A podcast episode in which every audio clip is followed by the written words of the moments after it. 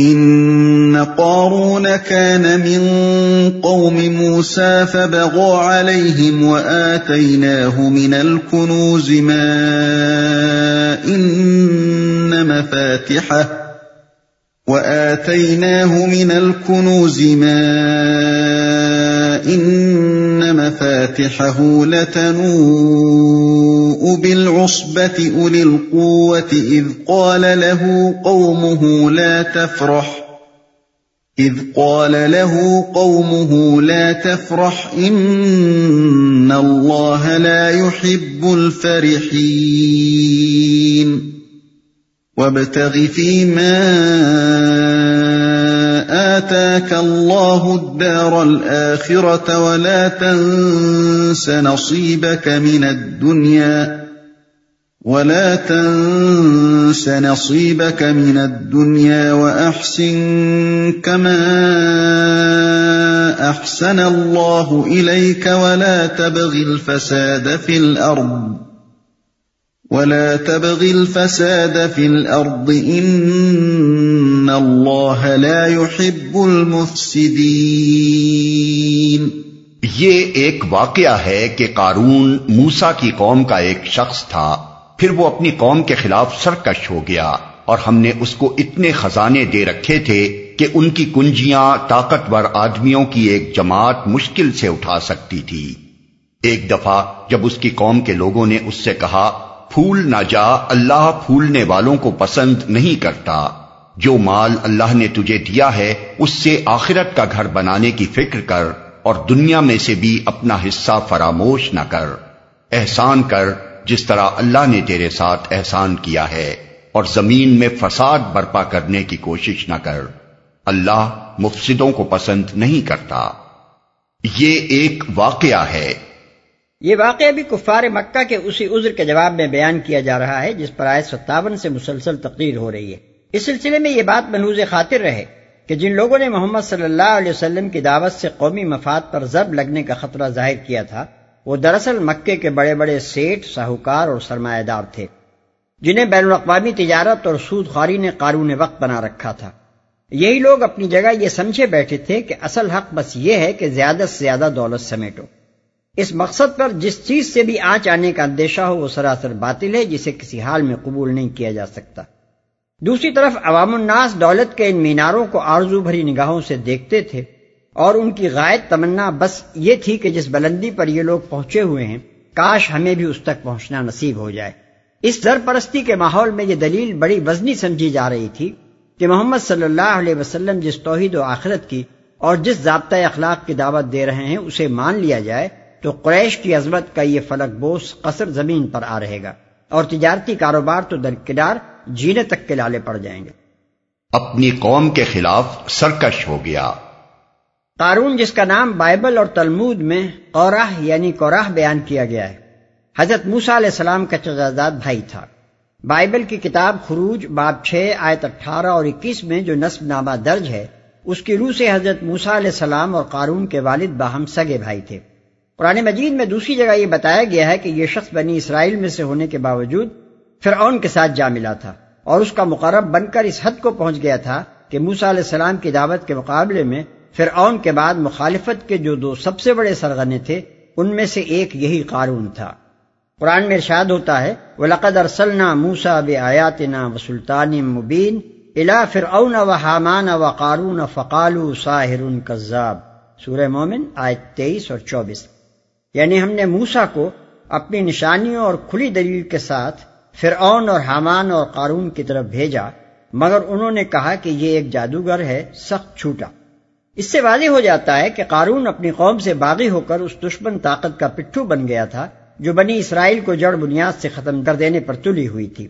اور اس قومی غداری کی بدولت اس نے فرعونی سلطنت میں یہ مرتبہ حاصل کر لیا تھا۔ کہ حضرت موسا علیہ السلام فرعون کے علاوہ مصر کی جن دو بڑی ہستیوں کی طرف بھیجے گئے تھے وہ دو ہی تھیں۔ ایک فرعون کا وزیر حامان اور دوسرا یہ اسرائیلی سیٹ باقی سب آیان سلطنت اور درباری ان سے کمتر درجے میں تھے جن کا خاص طور پر نام لینے کی ضرورت نہ تھی۔ قارون کی یہی پوزیشن سورہ کبوت کی آیت انتالیس میں بھی بیان کی گئی ہے۔ ایک جماعت مشکل سے اٹھا سکتی تھی۔ بائبل گنتی باب سولہ میں اس کا جو قصہ بیان کیا گیا ہے اس میں اس شخص کی دولت کا کوئی ذکر نہیں ہے۔ مگر یہودی روایات یہ بتاتی ہیں کہ یہ شخص غیر معمولی دولت کا مالک تھا۔ حتیٰ کہ اس کے خزانوں کی کنجیاں اٹھانے کے لیے تین سو خچر درکار ہوتے تھے۔ جوش انسائکلوپیڈیا، جلد سات، صفحہ پانچ سو چھپن۔ یہ بیان اگرچہ انتہائی مبالغہ آمیز ہے، لیکن اس سے یہ معلوم ہو جاتا ہے کہ اسرائیلی روایات کی روح سے بھی قارون اپنے وقت کا بہت بڑا دولت مند آدمی تھا۔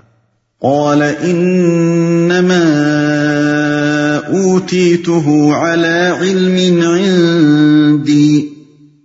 اولم يعلم ان الله قد اهلك من قبله من القرون من هو اشد منه قوه واكثر جمعا. ولا يسال عن ذنوبهم المجرمون. تو اس نے کہا یہ سب کچھ تو مجھے اس علم کی بنا پر دیا گیا ہے جو مجھ کو حاصل ہے۔ کیا اس کو یہ علم نہ تھا کہ اللہ اس سے پہلے بہت سے ایسے لوگوں کو ہلاک کر چکا ہے جو اس سے زیادہ قوت اور جمعیت رکھتے تھے؟ مجرموں سے تو ان کے گناہ نہیں پوچھے جاتے۔ اس علم کی بنا پر دیا گیا ہے جو مجھ کو حاصل ہے۔ اصل الفاظ ہیں، انما اوتی علم عندی۔ اس کے دو مطلب ہو سکتے ہیں۔ ایک یہ کہ میں نے جو کچھ پایا ہے، اپنی قابلیت سے پایا ہے، یہ کوئی فضل نہیں ہے جو استحقاق کے بجائے احسان کے طور پر کسی نے مجھ کو دیا ہو۔ اور اب مجھے اس کا شکریہ اس طرح ادا کرنا ہو کہ جن نااہل لوگوں کو کچھ نہیں دیا گیا ہے، انہیں میں فضل و احسان کے طور پر اس میں سے کچھ دوں یا کوئی خیر خیرات اس غرض کے لیے کروں کہ یہ فضل مجھ سے چھین نہ لیا جائے۔ دوسرا مطلب یہ بھی ہو سکتا ہے کہ میرے نزدیک تو خدا نے یہ دولت جو مجھے دی ہے میرے اوصاف کو جانتے ہوئے دی ہے اگر میں اس کی نگاہ میں ایک پسندیدہ انسان نہ ہوتا تو یہ کچھ مجھے کیوں دیتا؟ مجھ پر اس کی نعمتوں کی بارش ہونا ہی اس بات کی دلیل ہے کہ میں اس کا محبوب ہوں اور میری روش اس کو پسند ہے۔ جمیت رکھتے تھے۔ یعنی یہ شخص جو بڑا عالم و فاضل اور دانا و باخبر بنا پھر رہا تھا اور اپنی قابلیت کا یہ کچھ غرہ رکھتا تھا اس کے علم میں کیا یہ بات کبھی نہ آئی تھی کہ اس سے زیادہ دولت و حشمت اور قوت و شوکت والے اس سے پہلے دنیا میں گزر چکے ہیں اور اللہ نے انہیں آخر کار تباہ برباد کر کے رکھ دیا۔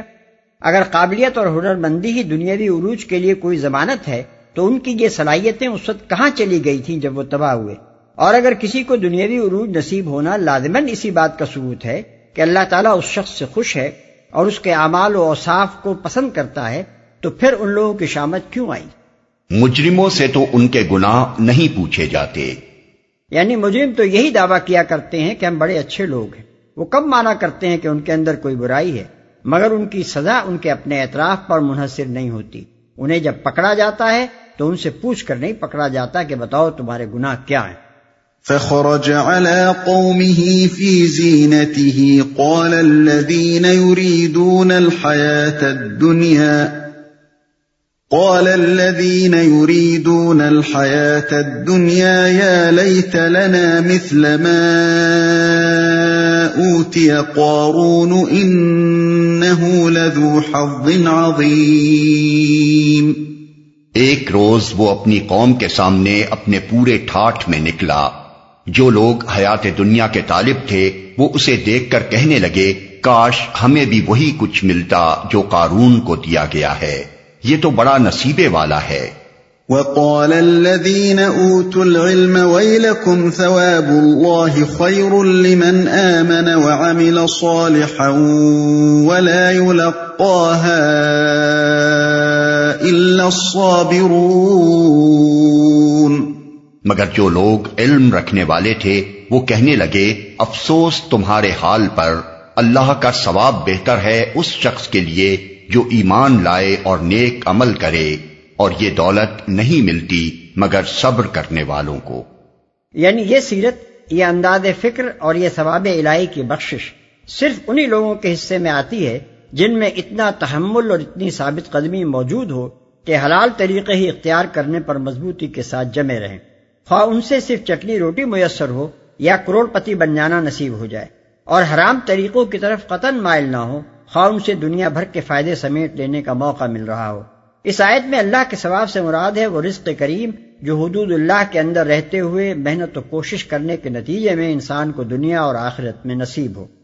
اور صبر سے مراد ہے اپنے جذبات اور خواہشات پر قابو رکھنا۔ لالچ اور ہرس و آز کے مقابلے میں ایمانداری اور راست بازی پر ثابت قدم رہنا۔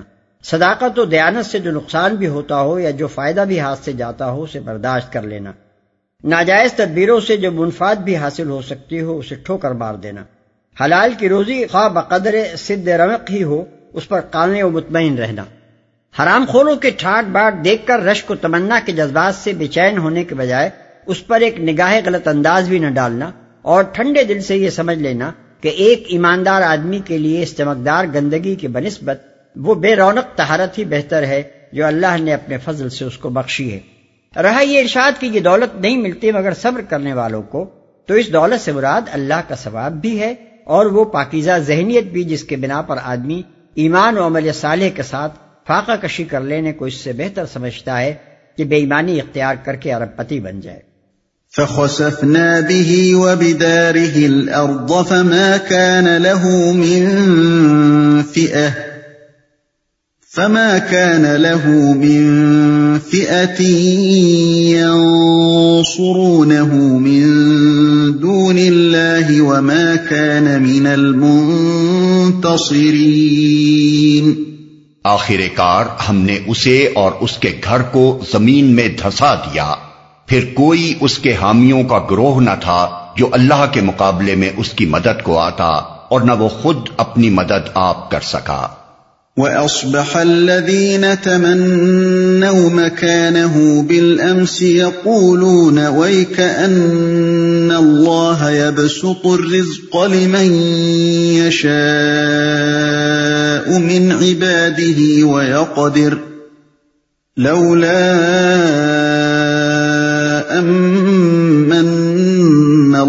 اللَّهُ عَلَيْنَا لَخَسَفَ بِنَا وَيْكَأَنَّهُ لَا يُفْلِحُ الْكَافِرُونَ۔ اب وہی لوگ جو کل اس کی منزلت کی تمنا کر رہے تھے، کہنے لگے، افسوس، ہم بھول گئے تھے کہ اللہ اپنے بندوں میں سے جس کا رزق چاہتا ہے، کشادہ کرتا ہے، اور جسے چاہتا ہے، نپا تلا دیتا ہے۔ اگر اللہ نے ہم پر احسان نہ کیا ہوتا، تو ہمیں بھی زمین میں دھسا دیتا۔ افسوس، ہم کو یاد نہ رہا کہ کافر فلاح نہیں پایا کرتے۔ جسے چاہتا ہے نپا تلا دیتا ہے۔ یعنی اللہ کی طرف سے رزق کی کشادگی و تنگی جو کچھ بھی ہوتی ہے، اس کی مشیت کے بنا پر ہوتی ہے۔ اور اس مشیت میں اس کی کچھ دوسری ہی مسلحتیں کار فرما ہوتی ہیں۔ کسی کو زیادہ رزق دینے کے معنی لازمن یہی نہیں ہے کہ اللہ اس سے بہت خوش ہے اور اسے انعام دے رہا ہے۔ بسا اوقات ایک شخص اللہ کا نہایت مغزوب ہوتا ہے۔ مگر وہ اسے بڑی دولت عطا کرتا چلا جاتا ہے۔ یہاں تک کہ آخر کار یہی دولت اس کے اوپر اللہ کا سخت عذاب لے آتی ہے۔ اس کے برعکس اگر کسی کا رزق تنگ ہے، تو اس کے معنی لازمن یہی نہیں ہے کہ اللہ تعالیٰ اس سے ناراض ہے اور اسے سزا دے رہا ہے۔ اکثر نیک لوگوں پر تنگی اس کے باوجود رہتی ہے کہ وہ اللہ کے محبوب ہوتے ہیں، بلکہ بارہ یہی تنگی ان کے لیے خدا کی رحمت ہوتی ہے۔ اس حقیقت کو نہ سمجھنے کا نتیجہ یہ ہوتا ہے کہ آدمی ان لوگوں کی خوشحالی کو رشک کی نگاہ سے دیکھتا ہے جو دراصل خدا کے غضب کے مستحق ہوتے ہیں۔ کافر فلاح نہیں پایا کرتے۔ یعنی ہمیں یہ غلط فہمی تھی کہ دنیاوی خوشحالی اور دولت مندی ہی فلاح ہے۔ اسی وجہ سے ہم یہ سمجھے بیٹھے تھے کہ قارون بڑی فلاح پا رہا ہے مگر اب پتا چلا کہ حقیقی فلاح کسی اور ہی چیز کا نام ہے اور وہ کافروں کو نصیب نہیں ہوتی۔ قارون کے قصے کا یہ سبق آموز پہلو صرف قرآن ہی میں بیان ہوا ہے بائبل اور تلمود دونوں میں اس کا کوئی ذکر نہیں ہے۔ البتہ ان دونوں کتابوں میں جو تفصیلات بیان ہوئی ہیں، ان سے یہ معلوم ہوتا ہے کہ بنی اسرائیل جب مصر سے نکلے، تو یہ شخص بھی اپنی پارٹی سمیت ان کے ساتھ نکلا اور پھر اس نے حضرت موسا و ہارون علیہ السلام کے خلاف ایک سازش کی، جس میں ڈھائی سو آدمی شامل تھے۔ آخر کار اللہ کا غضب اس پر نازل ہوا اور یہ اپنے گھر بار اور مال و اسباب سمیت زمین میں دھس گیا۔